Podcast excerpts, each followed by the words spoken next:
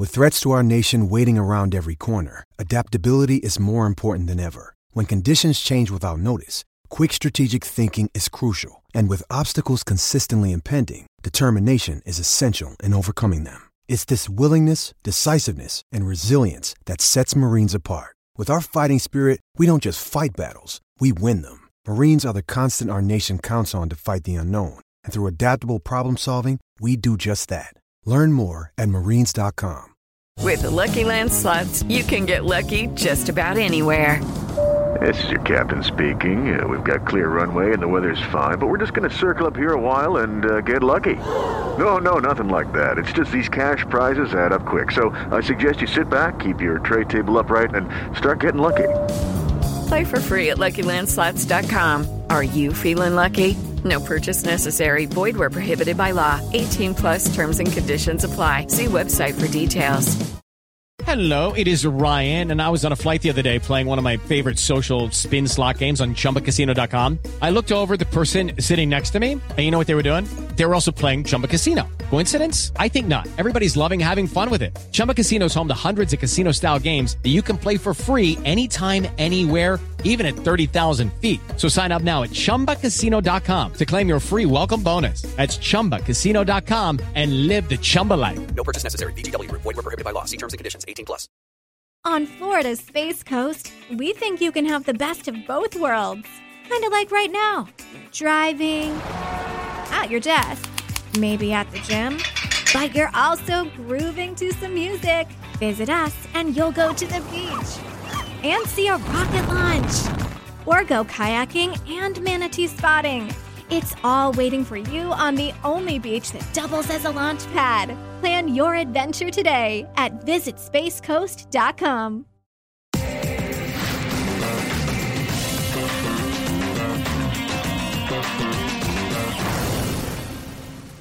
Matthew, uh, firstly, if, if I could go there, in our view, hasn't hasn't done enough. He certainly hasn't done enough uh, over probably quite a few Test matches now.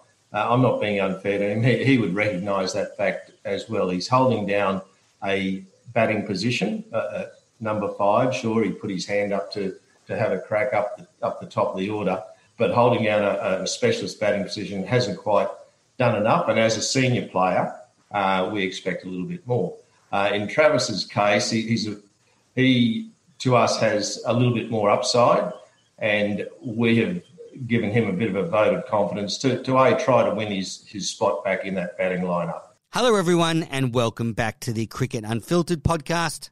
I'm your co-host Menners, and that was the Australian chairman of selectors Trevor Hohns speaking after the Test squad to South Africa and the T20 squad to New Zealand were both announced.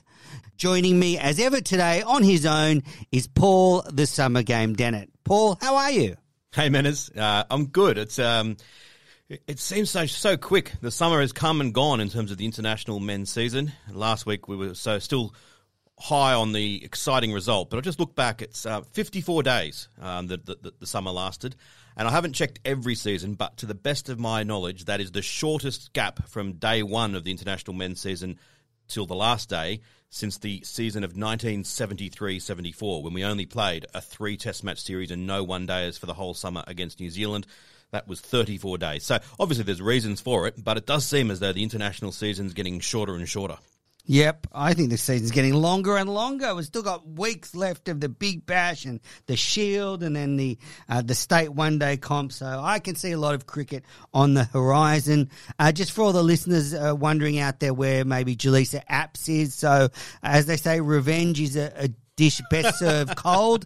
And uh, Jaleesa slid into our DMs late last night and said she was unable to attend today's recording. So I guess it's one all in the uh, Axing Stakes. Um, hello to Jaleesa if you're listening. Uh, thanks for the late notice. All right, now. Uh, we have a big show today. We have Pete Lalor joining us from the Australian, and we have Lisa Griffiths joining us, who is a Sydney Sixers and New South Wales Breakers player, and she's going to talk about the New South Wales coaching apprenticeship program that's been put about for three female coaches. So that's all to come, but let's get straight into it and give Pete Lalor a call from the Australian. Hello, hello. Hello, is this the host of the Cricket Etc. podcast? This is um Menners from the Cricket Unfiltered show, your former podcast. Never heard of you. Never heard of you, mate. Never heard of you. Uh, well, you're online. What do you do? Uh, well, we just talk cricket, not not as well as you and Gideon, of course. But um, I'm here with Paul. Hi, Pete. Hey, Paul. How are you, Yeah, mate? good, mate. How are you? Yeah, good. You're sounding better than him. You've got the better microphone, Paul. oh, thank you. Thank you. Well, uh, now, Pete, tell me, um, how how you going with the podcast, cricket, etc.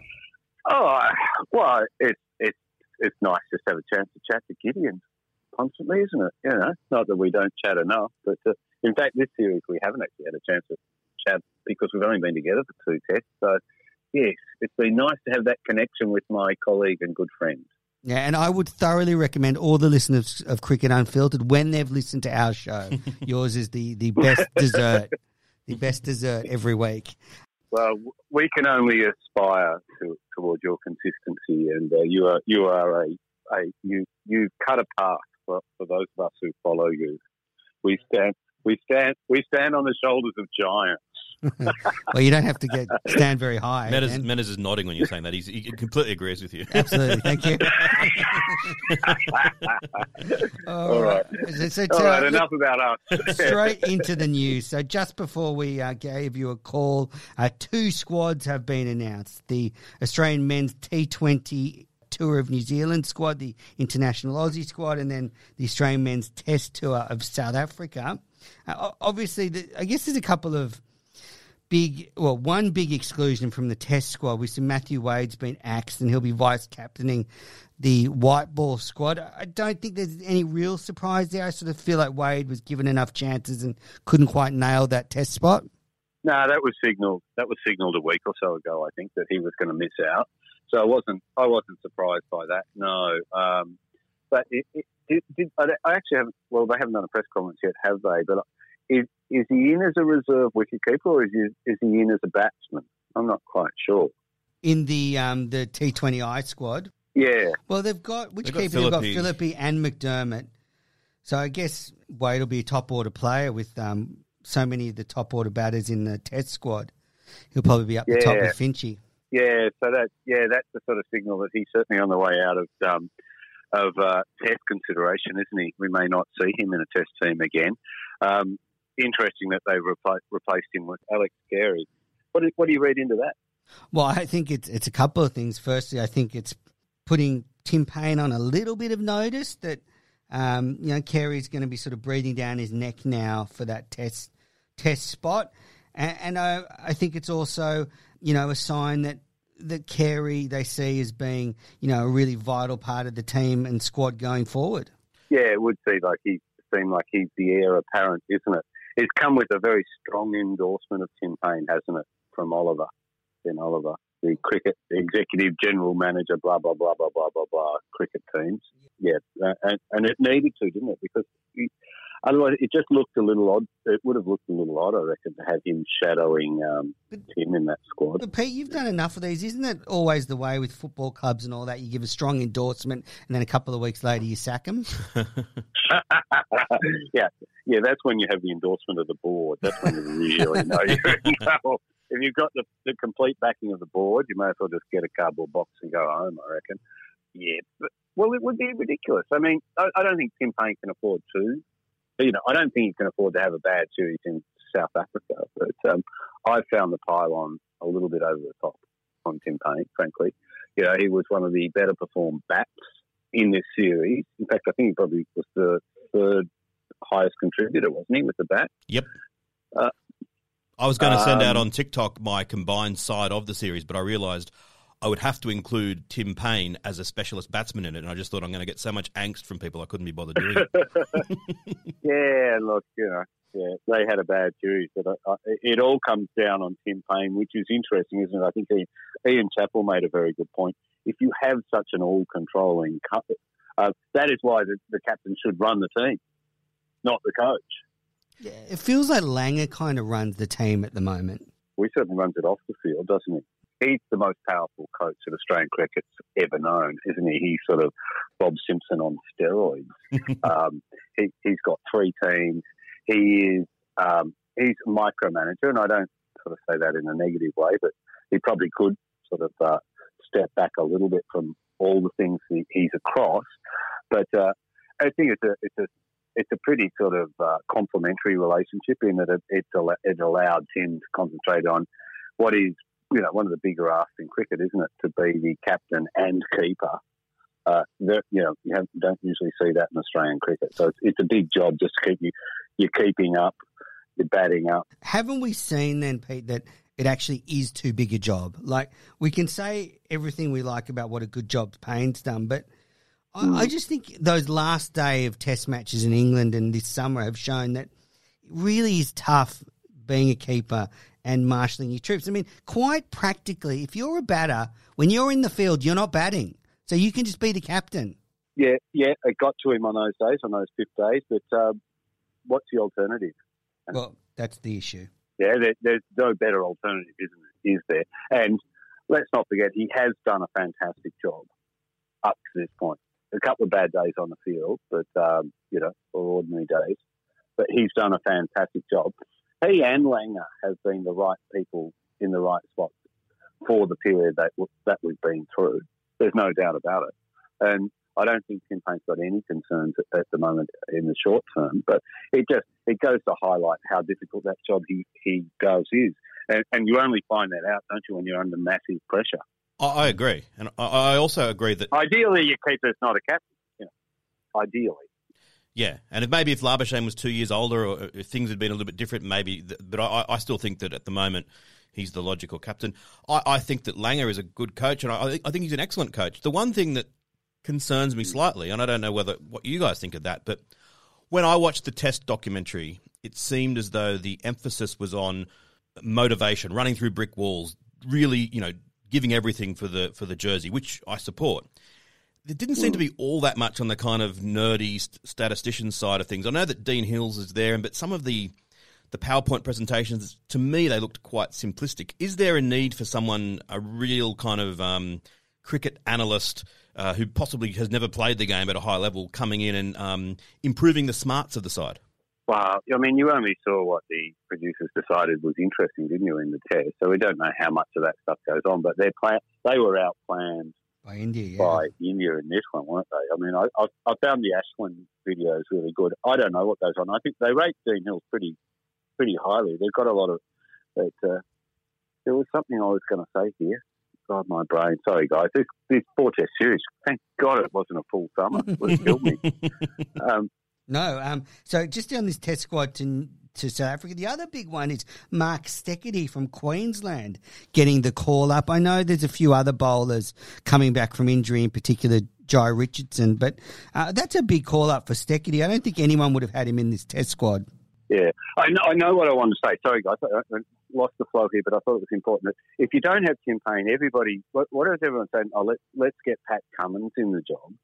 I mean, imagine imagine a bowler on the fifth day of a Test match trying to um, stay on top of everything, and also remember that, that the bowler doesn't actually field in the circle, do they? You can't captain a team from fine. Yeah, I think Cummins is not the solution. I I think no, he's not the Steve solution Smith. either. That was it. Yeah, Uh, Steve I knew Smith. I had a good.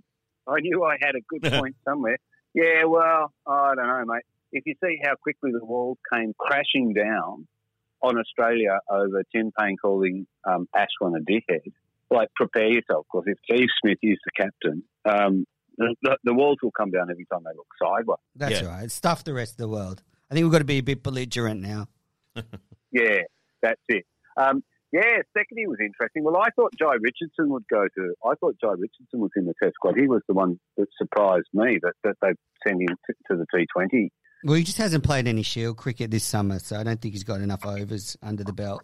Yeah, I suppose that's the answer to it, isn't it? Yeah, Came back from his shoulder. Um, you know, I'm hearing that they uh, they're trying to put the Shield summer back together without bubbles. They won't be using the biosecurity bubbles. I don't know if that's right or wrong. Maybe you guys have heard something that I haven't. But uh, Well, no, I think there's, the rest of the Shield schedule's out, and it's people playing at home. The New South Wales are due to host a home game in sort of mid to late February. Yeah, and it's going to be done like they're normal citizens, you know, and they're just going to try and get around the border and arrangements where they can.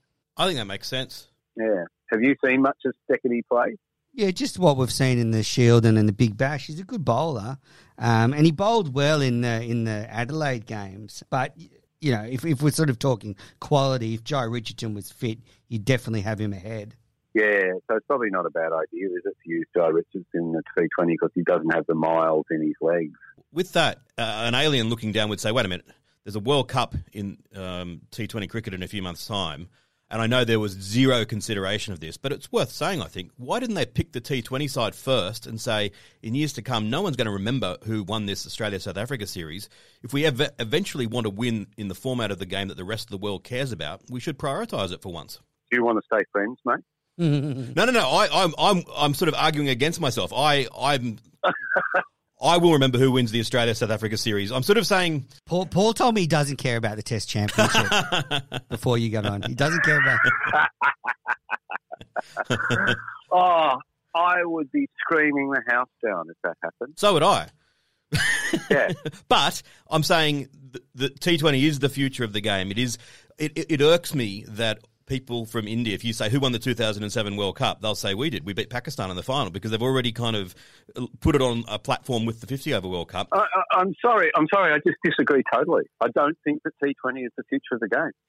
Test it, it, T20 might be the you know the big money spinning bloody carnival on the outskirts, but the peak of cricket will always be will always be Test matches. And if you ask if you ask players through time, they will always aspire to play Test match cricket. That will always be the ultimate form of cricket. I hope so. Um, and I don't know if that's necessarily true in, in, in many countries of the world now. Well, there's not a lot of countries play Test cricket. No, but I'm saying in the West Indies or in, T Twenty might T Twenty might be more popular, you know, and it, it, it might thrive everywhere. But but Test cricket will always be the supreme form. Even countries, even countries that don't play Test cricket, I imagine aspire to play Test cricket if they could. That's right. And you look at the, the power of that last day at the Gab. I mean, that captivated the whole world, uh, the whole sporting world. And I don't think a a T20 can bring in the world like a, a good test match can. Um, there's just something about them. Oh, of course. I mean, I, I love Test cricket more than, than any other form. I'm just sort of saying it's we wouldn't have even given it consideration to um, prioritise the T20 when you know the way that the rest of the world looks at it. We've never yet won a T20 World Cup, and we consistently deprioritise that format of the of the international game. Which um, that's the choice that we've made, but um, it might look peculiar to other countries. I don't know. I don't know. I think that that, that India India would set Test cricket as its, its um, primary form, wouldn't they? Yeah, I mean, I think this is a way to go. They And picked the India's, test India's squad. the country that has the IPL, and it generates. You know, if you believe that, if you believe those uh, that survey, one in three dollars in cricket is generated by the IPL. but all that said and done, you know, still the core business is Test match cricket. And ask ask the players, and they would say that too. Mm. Now, speaking of Test match cricket, Australia may have unearthed a new leg spinner. Tanveer Sangha has been called up from the Thunder for the T20 squad, but he looks like a real find. Um, he's been called up.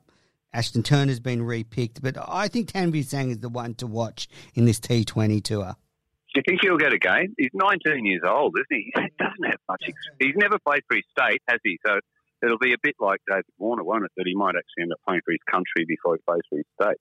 Yeah, I think they should give him a go. He turns the ball more than Zampa. He obviously doesn't have the control Zampa has, but I, I think we've seen that Australia needs to start looking for a wrist spinner to to give them more options in the in, in all forms of the game. Yeah, yeah. I, I mean, if, if one came along, I'm sure they'd leap on them, but they never come along, do they? And every and, and what you often see with wrist spinners, isn't it, that people get really excited about them when they're 19, but uh, it's that it's that going that that it, it takes a lot longer to go that extra leg, doesn't it? And to Yeah. become a bowler who can actually, yeah, it's, it's all very well too to do it in, in the limited over formats, which which peculiarly enough tend to favour spinners and wrist spinners because people are looking to score runs. But once you go up to first class cricket and Test cricket, uh, you got to you got to be. Uh, it takes a bit more skill than that, doesn't it? A bit more skill and a bit more consistency. Definitely. What do you think of the chances of Australia actually going to South Africa? Do you think they'll make it? Uh, well, they. I, I think that they they have to go. Uh, they are compelled to go. If you want co- other countries to, to tour here, you have to tour there. There's a lot of flapping of the arms. I think a lot of the medical the medical medical advice is basically don't go. So they're they're trying to put in all sorts of belt and braces sort of conditions around the tour, which which is fair enough too. But you know, you can't say we can't go because it's too dangerous. When you went when you went to the UK in the middle of the year, and, and UK has one of the highest fatality rates in the world from COVID, and it's an absolute disaster. I mean, South Africa, South Africa is, is possibly more dangerous and a little looser, and the England tour fell apart, didn't it? But for various reasons, I don't. I think they kind of used COVID as an excuse in the end because they just wanted to go home. And I think, I think the players are half hoping that it, that it will be cancelled because they're just tired. They're, Yeah. they're wrung out after that summer. I mean, the, the South African tour is always a practice tour, and part of that reason I reckon is because the players are exhausted after an Australian summer. But you've got to go. Yeah, You've got to make the effort. Yeah. It's interesting. I mean, the thing with the England tour was that it, it did coincide with that lull where that uh, it was kind of between the first and the second waves, and I think they felt that the ECB's bubble was so uh, bulletproof that they felt safe. Um, I, I I sort of think that they, if I was having to go now, I would feel pretty nervous about going. Yeah, hey, it's, it's hey, I wouldn't go, but uh, I'm not trying to keep Test cricket alive. I'm just a, a hack, you know, who's sitting at the typewriter. Um, and and I'm I'm of that age where if I get it, I'm screwed. But um, but if you want to keep Test cricket alive, you can't expect people to you know to to do you favours if you don't do them favours. Mm. And you go, it's safe, it's safer here. And then they go, well, you know, part of it is, oh, you don't want to do the quarantine when you get back. I get that, but you know, India didn't want to jump through all the hoops that it, it had to jump through to do this tour either, but it did it. So you just got to suck it up, don't you? Yeah, and Australia need to go and win and get the get to the final of the Test Championship, as Paul said. Yeah. And, and look, and I would completely understand if say uh, Mitchell Starc said, "Oh, you know what? I'm not doing this tour.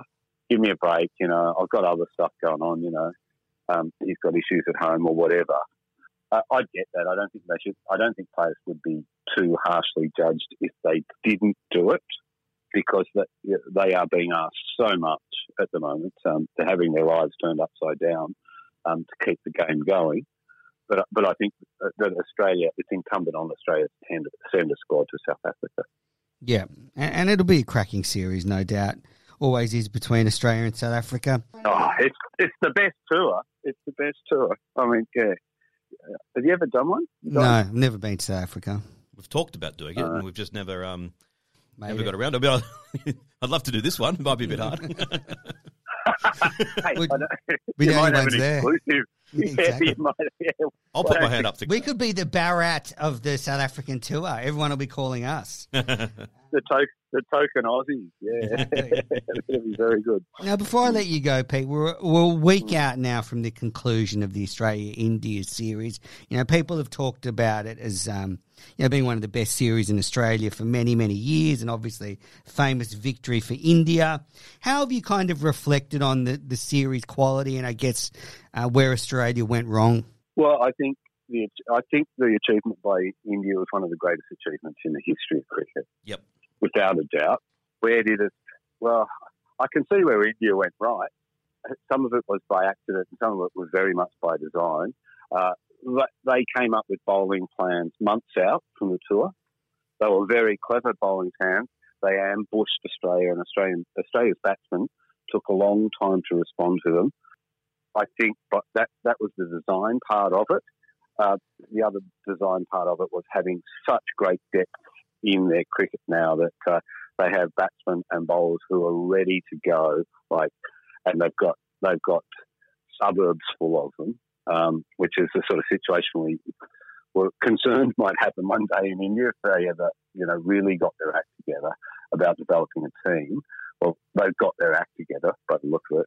The the thing that happened to them by accident was they just got refreshed constantly by injury normally it would knock you for six, but somehow they, you know, they they turned, a, they made the most of a crisis rather than letting the crisis get on top of them. So that's what was part of their achievement, wasn't it? That's why it was such a significant achievement. The Australian batsmen were disappointing through the entire tour. You know, Marnus did all right, but all of them at times let the team down. All of them left runs out there when they should have got runs. Um, and then the bowlers, well, the bowlers could have done better too. but they didn't have a lot to work with, and and a lot was asked of them of the same poor people. Yeah. I made the point last week, and Menners was so depressed after I made it that this is a pretty good Australian side compared to all the sides I've seen. This is this is towards the upper echelons of those sides. Given that we this side couldn't beat India, is this the uh, the, the sort of the sign say it for again. the future? Like we're not. Uh, when are we next going to beat India? That's I mean, my question. You're trying to upset me again. Look, I, I, I agree with you. I our enthusiasm at the start of this series for the way that Australian side looked on paper, and particularly when you got to, to Melbourne and um, Pucovski was brought in, Mm. uh, but outstanding. I mean, you that that is as good an Australian side as you'll ever see. But that, they can perform better. They can. They should win that series. Yeah, If they'd have played better, they'd have won that series. So uh, it's not all doom doom and gloom. I don't you. think that Thank you. India. I don't think that India beats the East side, whatever they are. They're certainly not India A. They're sort of lower than that in some respects. Always beats that Australian team. I think that Australian team, that Australian team underperformed as much as the Indian team overperformed. yeah. I'm sure that if they do meet each other in the World Test Championship final at Lords, Australia will start with the bookmakers as favourite, which is bizarre, but that's how it'll be. I'd say. Yeah, yeah, I, yeah. Hopefully that, that that is not the, the pattern of things to come. Hopefully Australia's bat batters um, result show a little bit more um, determination. Don't leave runs out there like they did for the whole season. Hopefully the bowlers have a better series, you know, and maybe next time they will be topped up. Lyon not taking wickets at all certainly left a big hole too. It did, yeah, yeah. The Indian batsman played him really well, didn't he? And it's funny because the way he bowled in Adelaide, I was really looking forward to him bowling to Pujara for the whole series and just thinking how exciting it was going to be. You know, this is Lyon at his peak and uh, taking on India, but it was not to be, was it? No. You'll make a good point around how it was, the injuries in some ways, in a minor way, accidentally helped them. That Umesh Yadav and Mohammad Shami probably wouldn't have bowled as well um, as the replacements did bowl. And if Australia, if, if Mitchell Starc after the second test had properly done his, um, you know, calf, and we'd had to have Neser brought in, it it might have actually strengthened us a little bit as well. Also, and the others, yeah, yeah, they came in. They they they all performed as you would expect Test players to perform Mm. perform, and they all performed better than you'd expect uh, uh, people on their first tour to perform. Yeah. Uh, their bowlers and guys. Look at Shubman Gill. I mean, he's bloody gold plated. Uh, but the other thing that they brought was a, a handful of those guys out there in the fourth Test were living the dream. They Mm. never imagined they were going to play Test cricket. I mean, particularly a guy like Natarajan. Yeah. Yeah, so so he's feeling no weariness. He's feeling no, uh, you know, he's not worn down by months and months and months and months of biosecurity or or the fact that the hotels are being closed on them in the last two tests. He's just thinking, geez, how good's this? So you know, um, I don't care. I'm playing Test cricket, and they had that attitude, whereas the Australians just looked world weary, didn't they? Yeah, and you So compare there that was- to that enthusiasm was lacking. Yeah, and you compare that to like 2014 15 when Ishant Sharma sort of left the Gabba because he wasn't happy with the vegetarian food on offer and they were complaining about the warm up pitches and Shikhar Dhawan sort of retired hurt with no notice and they got the letter out of pre, um, protest against the pitch. Austra- they, they, they seem to have a mindset change that they were nothing that on this tour that could, could sort of um, upset them even though it probably should have. Yeah, and that was all down to the leadership of Ravi Shastri, I think, in many ways. Well, not all down, but he set the tone for that tour. Yeah, encourage everybody to have a look at the team address that he did in the dressing room. I think the BCCI put that up after they won, and, and also to look look at Ashwin's and Sridhar's um, video blog of the tour. Well, it's hard for Australians to watch Indians have so much fun at our expense. uh, it's it's salutary, and um, don't be too inflamed. I think I think some of the subtleties of what he's saying and the fact that a lot of it's tongue in cheek is lost in the uh, in the subtitles. Oh, I'm going to go and check it out. Well, Pete, thank you so much for joining us. you might get angry, Andrew. You you'll oh. get angry. I think I will be angry. Don't worry. I've got a lot of emotions Okay, swirling guys. around. Thanks for joining us. That was the host of Cricket Etc., second best cricket podcast around. And Pete, What? I do love Test After cricket. Great cricketer, is that right? Hey, I'm going to edit that out.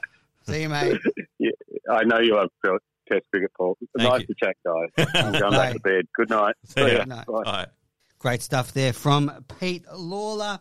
We're going to take a quick break and then we'll be back with all the cricket headlines, including the thrilling conclusion to the regular season of the Big Bash. You're listening to the Cricket Unfiltered podcast with Menners and Paul. And let's get into the cricket headlines brought to you by Piccolo Podcast. Straight off the bat, a thrilling conclusion to the Big Bash regular season, going right down to the wire. There was a triple header on January 26, and six of the six of the teams were still alive going to the very last game. A, a fitting climax, Paul, to the competition so far. Yeah, I, I, enjoyed it a lot. What What did you think of the final game? And a lot of people are saying that it was made more exciting by the fact that the the bonus point played such a significant factor in it. Um, I'm not so sure. I, it was it was intriguing, but um, in some ways, I would have preferred if it was just a, a normal T20 game without that that factoring in. What did you think? Uh, that wasn't my overall takeaway from that final game. I mean, uh, the, so if you're just catching up, the Melbourne Stars had to beat the Sixers w- and get the bonus point to make the finals. Uh, they did not do either. But I was more disappointed with the way the Stars Mm. approached that game, not so much the actual rules. I, in fact, thought that you know, the bonus point did open up a few more possibilities going into that uh, last weekend of games. So whether you like it or not, it, it did have the intended sort of benefit of adding more talking points. I thought it was strange how David Hussey. You might not have seen this because you probably watched it on Fox. I watched it on Seven, and he was interviewed by the Seven guys, and he uh, and he said, "Oh, it kept me up till all night thinking about all the permutations, and implying that he put a lot of thought into it." And yet, uh, the result was that they they didn't open with Glenn Maxwell. And later on in the in the broadcast, Michael Slater said, "Given you needed to score as many as possible in those first ten overs, why wouldn't they have opened with Maxwell?" To which he almost had to apologise for this being such a, a left field suggestion. I mean, I, I find that bizarre. The only way they could possibly have made it was to have said they are going to go for the 10 over score, the Sydney Sixers. It makes sense for them to do that because that's all they need to do. So we have to ensure that we, uh, if anything, if we blow ourselves up and get 110 and we- we've lost seven wickets off the first 10 overs, that's no good, but it's better than what they ended up doing. Where, Well, just they were out of it as soon as they lost that bonus point. So exactly. as you say, it didn't make sense what they were doing. So um, what the Stars did was they sort of meandered to 72 off their 10 overs. And, and it was a good toss for the Sixers to win. They won the toss and sent the Stars in. But as you say, they should have just gone hell for leather and, and, and tried to keep themselves in the game. And I'm not one to call for someone's job to be taken away from them, but I think there should be a review done of the way the Stars approached that game uh, because it seemed to me like they just had no idea the rules. yeah, I agree. And, and it, but David Hussey, I think, should be under the microscope. I agree. Uh, and- and it amused me as well, the fact that Slater's logic as to why Maxwell should have opened, because you want to get the highest possible total across your 10 overs, is exactly the same logic I use as to why Maxwell should always open in a T20 game, because you, you want the best player to have the most possible balls, especially given that he's got the four over power play at the beginning that sides still don't take advantage of. So, um, yeah, very, very peculiar. So the Stars miss out, the Renegades miss out. But let's go back a couple of steps to the sort of uh, beginning of this last round because seven of the eight teams were still in the hunt for the finals going to those last four games, which is um, the competition organisers' dream. And in the last round, the Thunder smashed the Adelaide Strikers by nine wickets. Alex Hales hit 63 off 39. If I hear another pun like hailstorm or something like that. Uh, but it was a a hailstorm of sixes at the Adelaide Oval, and uh, so yeah, the Thunder smashed the Strikers. That meant the Thunder uh, were third on the ladder. And the Strikers needed the other results to fall their way to make the top five and then the final series. So that was the sort of January 25th game at night. Then on January 26th, we had the, the monster, the monster triple header. And in the first game, the Brisbane Heat defeated the Perth Scorchers, and the Heat also grabbed the bonus point that pro- propelled them into the finals. Chris Lynn smashed 51 off 25 deliveries, helping the Heat to 7 for 181. In reply, the Scorchers were 6 for 175. Mitch Marsh hit a, a dashing 54 off 26 to almost steal the game. And in fact, on the last ball of the game, the Scorchers needed six to tie and send the game into a super over. Ben Laughlin delivered a full toss outside off stump, but Mitch Marsh could not get it away. Therefore, the Heat win and go through into the finals. Uh, quite a turnaround, I think, for the Heat, Paul, because sort of halfway through the competition, they were really struggling. They didn't look like they were going to be able to improve. They just didn't look like a good team. But now uh, they're in the finals and with a good chance. Yeah, we've been critical of them, and so congratulations to them and to Darren Lehmann for getting them there. It's interesting looking at the table that they did finish on fourth, but they have, uh, if you exclude the Renegades, who unfortunately had a pretty woeful season, the Brisbane Heat actually have the worst net run rate of all the other remaining sides. Uh, so if the, obviously the, t- the tally isn't done on net run rate, but it's in some ways a sort of a more accurate reflection of how every, everyone's going. It's interesting that the Heat on fourth have the worst net run rate, and the Sydney Thunder in third have the very best net run rate of the entire tournament. I, I think that the Sydney Thunder um, they're the third favourites, but it wouldn't surprise me at all if they actually ended up winning the competition. I agree. And uh, then in the second game of the triple header, the Hurricanes melted down against the Renegades and torpedoed their own Big Bash season. The, the Renegades made five for 150. And the hmm. Canes looked to be going well. They needed about 80 off the last 10 overs. They had plenty of wickets in hand. And then they collapsed to 9 for 139. Zach Evans, the young Victorian quick playing for the Renegades, took 5 for 33. And the Canes lost the game. And that's it for them. Big Bash done. Uh, very surprising considering they started well. They've got a lot of talent in that team, but really, once they left a Hobart and stopped getting all those home games, they just couldn't win enough games. It was weird because I left the TV for I had to do something when they were looking like they were uncomfortable. Came back to see that they were um, all but out the gate. It was a must have been a, a, peculiar 20 or 30 minutes. Yeah, it was. It was almost like they the game just drifted a little bit. Darcy Short and Dawid Malan um, both went at well, Dawid Malan went in strike rate of under 134 of 36, and same with Short, 29 off 32. I, I felt they just took it a bit easy. They started hitting the fielders a lot, and uh, the run rate required spiraled. And uh, the Renegades got a well, a morale boosting victory to end their very, very, very, very, very disappointing uh, Big Bash campaign. And how come, sorry to interrupt, no. how come Paine wasn't in the side? I mean, he's there and available carrying the drinks. I mean, Paine batted sub- sublimely during the test series. Jacks has got a, a, very disappointing record this time around. Why wouldn't you have just played Paine? Yeah, not sure. Not sure why they didn't play Paine. And you're right, it's strange that you have the Aussie Test captain there not playing. Uh, yeah, and that's the other thing that he should have been on a beach somewhere. I mean, we're looking ahead to the tour of South Africa. Your the last time we were there, Smith was burnt out, and you know lots of bad things happened. After such a stressful series, they should have said, if you're not going to play him, at least tell him in advance and, and let him spend two weeks lying somewhere on a beach.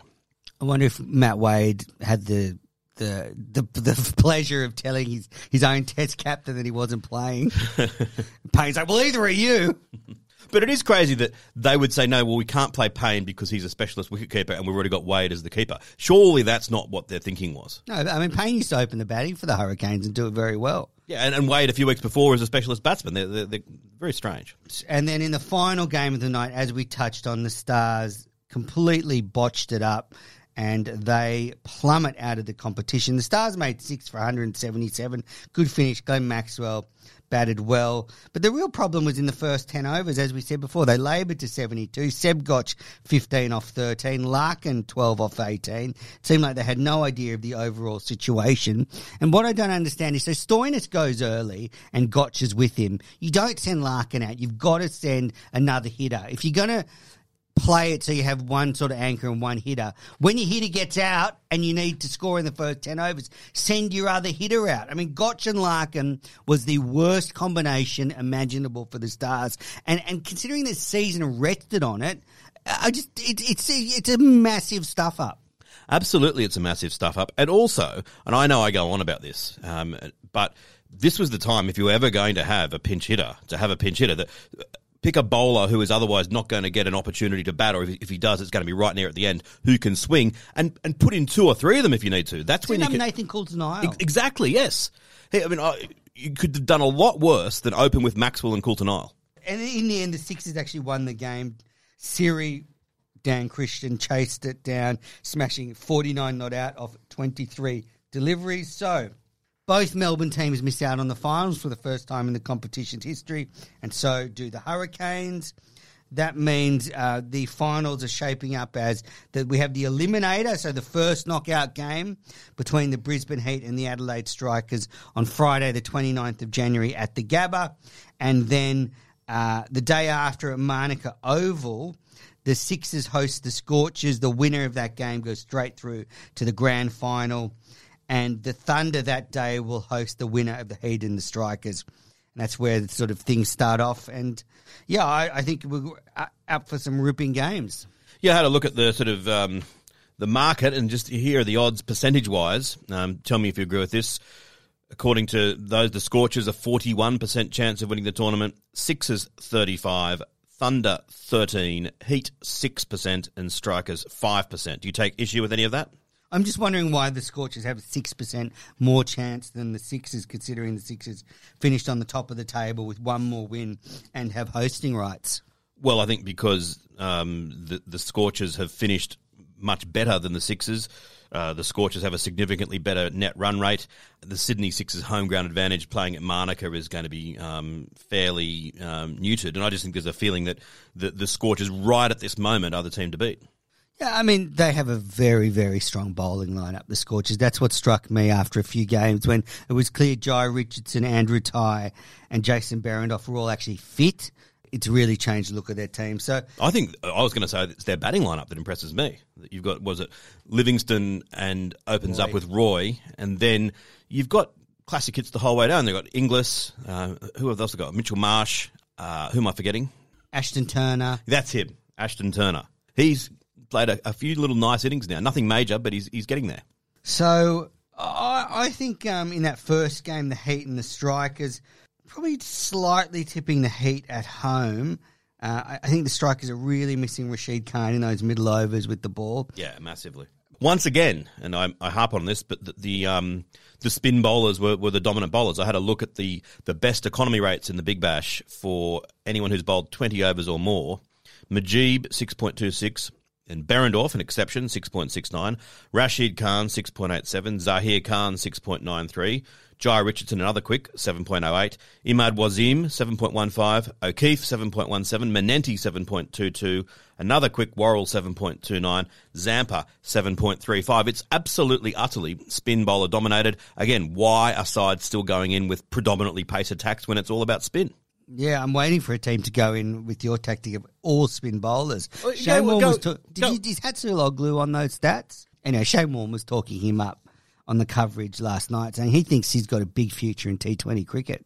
Yeah, he, he bowled well. Um, I, I wouldn't necessarily say you're going with all um, spin, but rather than sort of saying, okay, let's go with all quicks and Rashid Khan, for example, if I was the Scorchers, or maybe not the Scorchers because they've got a good, good good attack, but it's like going with all spinners and Peter Siddle or something like that. You know, one really good quick. Maybe that's a way to consider it. All right, so the finals get underway this weekend. Going to be thrilling stuff. Some news about the Big Bash. Cricket Australia is in discussions about setting up an international draft for next year's Big Bash. So players that are already signed with clubs or have existing relationships like a Rashid Khan, you know, they can go back to their clubs like the Adelaide Strikers, but then they're talking about sort of all new international players going into a draft and then say the team like the Renegades who finish bottom of the table then gets the first pick of the international players next year. They were really hoping to get that underway for this season, but with the COVID 19 um, pandemic, they weren't able to do it. But I really like the idea of an international draft. I think it's a good idea. It's what other sports do, partially just to try to get themselves in the, the news cycle, even when the tournament's not going. And so, for a day or two in the lead up to it, and then the, and the television event itself, it, it brings cricket into the limelight, and it could be quite entertaining to watch. That's right, and and it's good for the teams that might finish lower in the table. They can get in a star player to give them a boost for the next summer. All right, speaking of star players, well, there's been a a raft of Aussies axed from their IPL teams. I forecasted this after the IPL, uh, considering there was a, a lot of disappointing performances from the Australians. So here are all the players axed. Alex Carey, Glenn Maxwell, Chris Green, Steve Smith has been axed by the Royals, Aaron Finch axed by Royal Challengers Bangalore, Billy Stanlake axed, and the last two, Nathan Coulter-Nile, James Pattinson, were both axed by the Mumbai Indians despite winning the IPL. They can't Yeah. have done much um, more, and they both played an integral part. But you know, the big ones there are Maxwell, Smith, and Finch, all gone.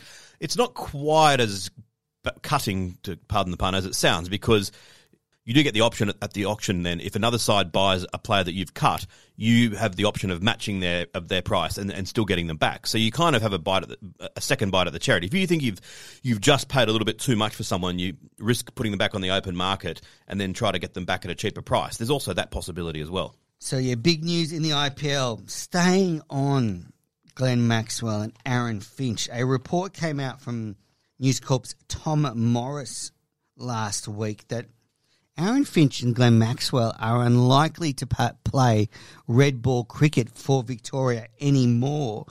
That Cricket Victoria are looking at bringing the younger players, and Maxwell and Finch no more Shield cricket. A stunning development when you consider Glenn Maxwell probably still has Test aspirations.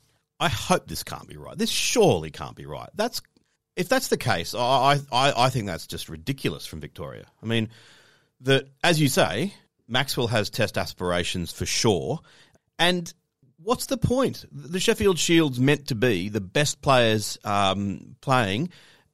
Surely, if if someone is in your best side, why wouldn't you want to pick him um, in order to win the competition? Plus, we've often said that one of the strengths of the um, the, Sheffield Shield used to be that you'd have these older players still playing, and so it was very very tough and uh, uh, you know a, a high quality competition. Um, if they've if they are going to have an opportunity to not pick Glenn Maxwell, especially, uh, and going into a Shield game and pick someone else, whomever they pick will not be as good, and Victoria will not have as good a chance of winning the game. Who cares what the future holds? The future is now. Uh, I hope this is not true. I can't express how much I think this is ridiculous. The next headline: the former NRL boss, that's National Rugby League, Todd Greenberg, Greenberg, will be appointed as the new chief, executive of the Australian Cricketers Association. Greenberg has a background in cricket, starting his career in sports administration at Cricket New South Wales. Um, I think this is a good appointment, and uh, I think it also shows that maybe Nick Hockley is firming as being the full time Cricket Australia CEO because I would have thought Greenberg would be in the running for the, the big job at CA, but if he's taken this job, uh, maybe that's not going to be available. Yeah, I think it's a good appointment as well, and it's a, it shows what the NRL's like. That I think this is a nice, relaxing appointment. You know, one of the most stressful jobs in Australian sport probably is being in charge of the Australian Cricketers Association, but it's ten times less stressful than being in charge of the NRL, the the, the crazy madcap tournament competition that is, eh, you know, it keeps on reinventing itself, and there's scandals galore, and you'd sort of think that being in charge of that, you'd age every ten years, every one. So it'd be nice, relaxing to be um, just in charge of the ACA. I love the article in the Daily Telegraph. I think it was by Ben Horne that suggested that perhaps the the traditional power base uh, of cricket that's been in Melbourne since CA moved there in the mid 90s is starting to shift from Melbourne to Sydney with Nick Hockley living in Sydney, Todd Greenberg living in Sydney, Greg Dyer, who's the chairman of the ACA, also in Sydney. Perhaps we're seeing a bit of a move away from the sort of Melbourne centric Cricket Australia organisation. Well, I hope that, that Greenberg peppers his language with rugby league references to, to, to redress some of the Aussie rules, um, Aussie rules talk. You know, talking about you know we need a couple of tough tough players up front to do the hard yards for us and all this sort of stuff. It'd be uh, bring back some balance. Next headline concerns the Australian upcoming tour or scheduled tour of South Africa, and that is that uh, Cricket Australia has. Um, it's been revealed, been indicating that they want to get all of the Australian players vaccinated before that tour. This has produced a mild level of controversy because there's the predictable response, uh, uh, not necessarily incorrect response, but uh, predictable response of people saying, well, surely we should be making sure that our frontline healthcare workers are vaccinated first um, before um, a couple of highly pla- a couple of highly paid sports people. I tend to look at it sort of with a sl- what I hope is a slightly more um, nuanced view on that, and that is surely they can vaccinate the what is it twenty people or whatever that will be needed without compromising the vaccines of any essential workers uh, as well. That you can just I, I, think it would make sense for them to be vaccinated, given they're going to a country that is um, absolutely overrun with with coronavirus. Um, but you wouldn't want it at the expense of any frontline workers. Yeah, I think you hit the nail on the head there, Paul. And the final headline is that despite Channel 7 and Cricket Australia having some real difficulties with their broadcast arrangement, Channel 7 should be so happy with the ratings uh, from the India Australia Test Series. The last day of the fourth test reached 3.68 million people on Channel 7 and peaked at 1.8 million watching at once. Uh, Just an incredible ratings for Channel 7. And it was also the most watched test series ever on pay TV. So uh, tremendous stuff and shows cricket still grabs the nation like no other sport that last day, it really did have a sort of a, a feeling that you don't often get where it felt like this has really crossed over into the. I mean, cricket is mainstream, but this is the ultra, ultra mainstream. I always remember the 2005 Ashes getting a message from someone who I didn't even know knew that cricket existed, indicating they were watching the Edgbaston Test match. Didn't quite reach that level, but it was was up there. Just a pity there wasn't a fifth Test match. And that's it for the cricket headlines brought to you by Piccolo Podcasts. If you've got a moment, head on to social media on Twitter and Instagram and follow Cricket Unfiltered at Oz Cricket Pod. That's AUS Cricket Pod. Or you can head to TikTok or on TikTok as Cricket Unfiltered. All right, we're going to take a break then. I'm going to be back. I caught up um, last week with Lisa Griffith, who's a Sydney Sixers WBBL player. She's also a captain of the New South Wales Breakers side when Alyssa Healy's not available. And she's just started the New South Wales Female Apprenticeship Coaching Program. So she's going to join the show after the break. Welcome back to the show. Men is here, and in groundbreaking news for cricket in this country, Cricket New South Wales has launched its first elite coaching apprenticeship program specifically designed for women. And following an interview process, three women were selected for the program Sixers stalwart Sarah Aley, Breakers and Sixers all rounder Lisa Griffith, and recent Breakers squad member Hannah Trethewy. And joining me now to discuss it is Lisa Griffith, who has played 39 WBBL games and has captained the New South Wales Breakers when Alyssa Healy has been unavailable. Lisa, welcome to the podcast. You must be thrilled to get the coaching apprenticeship. Yeah, I'm amongst some great company, um, along with Hannah Trethewy and Sarah Aley. You know, both very good cricketers in themselves. So I'm very lucky to be one of the three that's been able to receive this internship, and I'm really excited to get on board with Cricket New South Wales um, and learn, I guess, learn the ropes. Yeah, so uh, for the listeners out there, you know, you play for the New South Wales Breakers, you play for the Sydney Sixers. Tell me, you know, is this something that you feel is needed for the game for, um, you know, the, the female coaching to improve with the players? Hundred percent. Um, I think the recent stats that have come out, thirty percent of all um, individuals in the game now are female, and so I think the demand there is is similar for you know coaches and umpires and and support staff in the game that you know that number rise along with the players. So um, yeah, I think you know it's been a long time coming, um, but it's it's awesome that it's happening, and there's no time like the present for it to be happening. And you know I'm really fortunate to be on board with an organisation such as Cricket New South Wales that have put this in place. Absolutely. It's, it is such a good opportunity. And you're right, New South Wales cricket, they're groundbreakers in women's cricket. You know, what they did with the Breakers going professional first. And, and what exactly, you, you, know, is involved with the apprenticeship? Um, yeah, so it's a 10 month internship um, and it'll require so many hours of me a week. At the moment, I'm currently at a game. Um, I'm at a training for the under 19 female metro team, um, which is really exciting. They're just getting some centre wicket stuff happening. Um, and yeah, just every available opportunity that I get within Cricket New South Wales to do some work. I'm really interested in doing some work in the male space as well. Um, and just people that I really look up to um, are people like coaches like Shelley Nitschke, who've, you know, they've worked with the under 19. They went away, she went away with the under 19 Australian um, men's team, um, and just really, you know, forward thinking women who are working in, you know, all areas of cricket. And I think that's really important. Um, you know, as a female player, I've had lots of male coaches coach me, and um, you know, I've had some great female, um, sorry, male coaches, and and I'm forever thankful for them. But I think it's really important that that is vice versa as well, and and females are coaching males. Um, and, and that's the new norm. So I'm really excited to actually be, you know, one of the first people that might be able to do that. And um, yeah, I'm I'm fortunate. Yeah, absolutely. You can see it a little bit in the Sixers um, organisation. Their coaches move between the male and female teams a bit, and it's. I think it's certainly something that we need to see more of. Do, do you sort of notice any difference when you work with a male or a female coach? Uh, yeah, 100%. Um, I think, you know, I often get asked, are female players different to male players? And 100%. As much as some people might not like that, you know, we're different people. We're different. We play the game differently. And I think, you know, as a female, um, I probably see the game a little bit differently to, to, to a male coach. And, you know, it was funny, Dom Thornely come back into the Breakers environment having just been with the second 11 group over the Christmas period because he, he doesn't coach a, a Big Bash team, uh, sorry, a WBBL team. And he kind of come back and he said, "Oh, I wasn't, I wasn't um, prepared for how quick the men bowl um, again." and you know, having played his whole career and um, you know went back to the male male um, environment and they just bowl a lot quicker.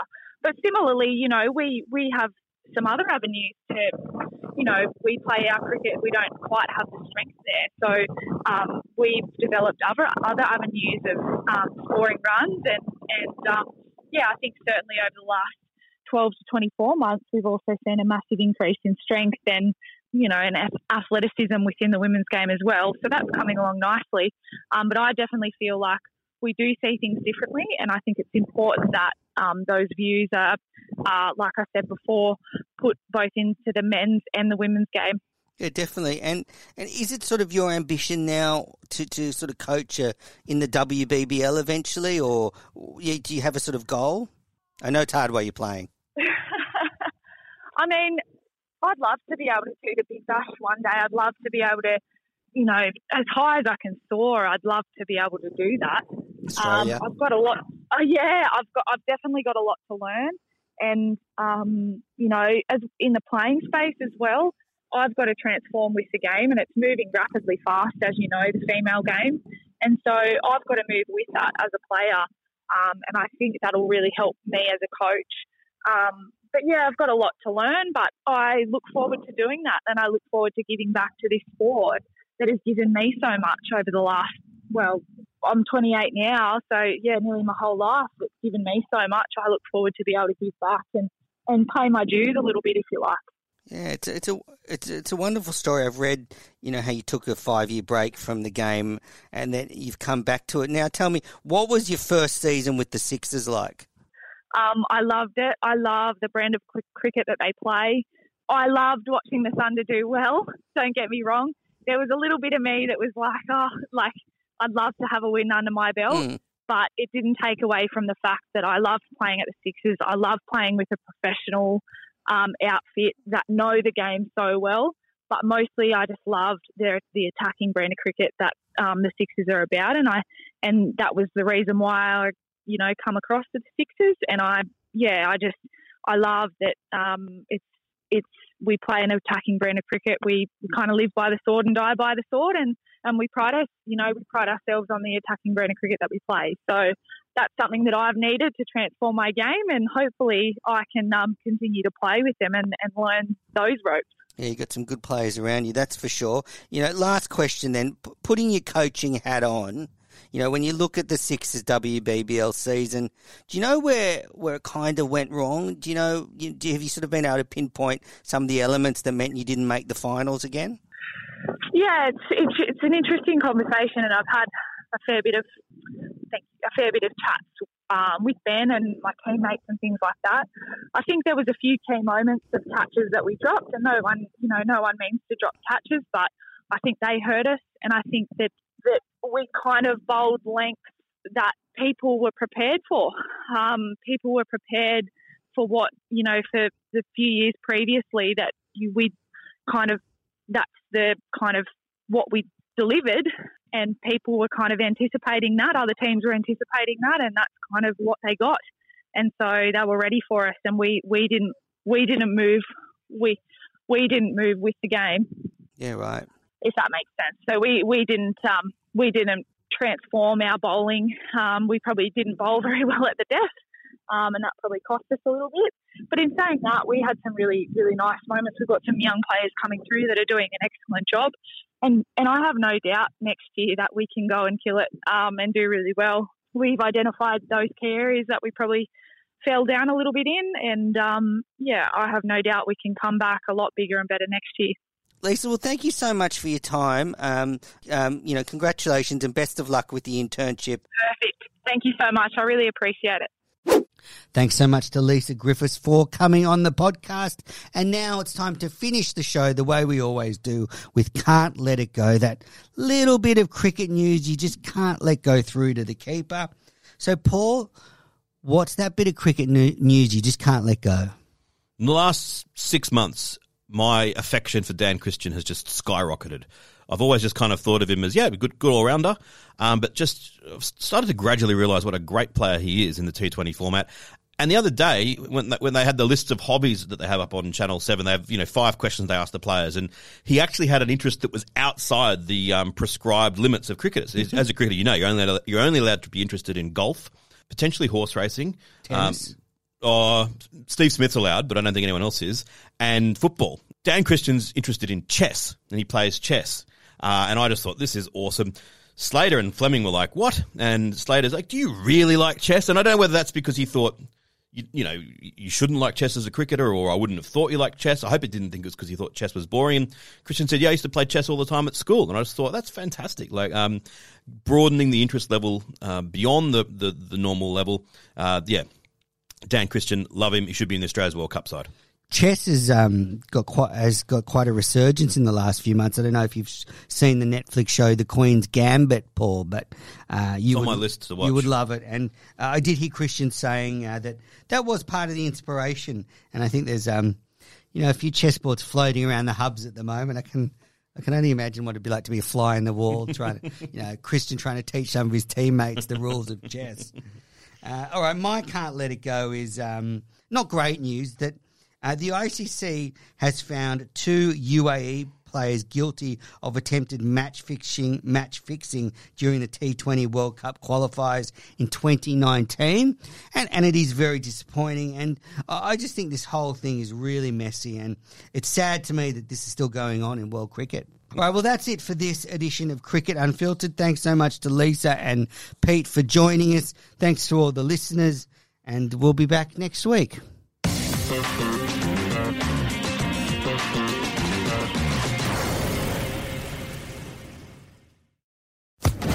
Social Podcast Network. Okay, round two. Name something that's not boring. A laundry? Ooh, a book club. Computer solitaire, huh?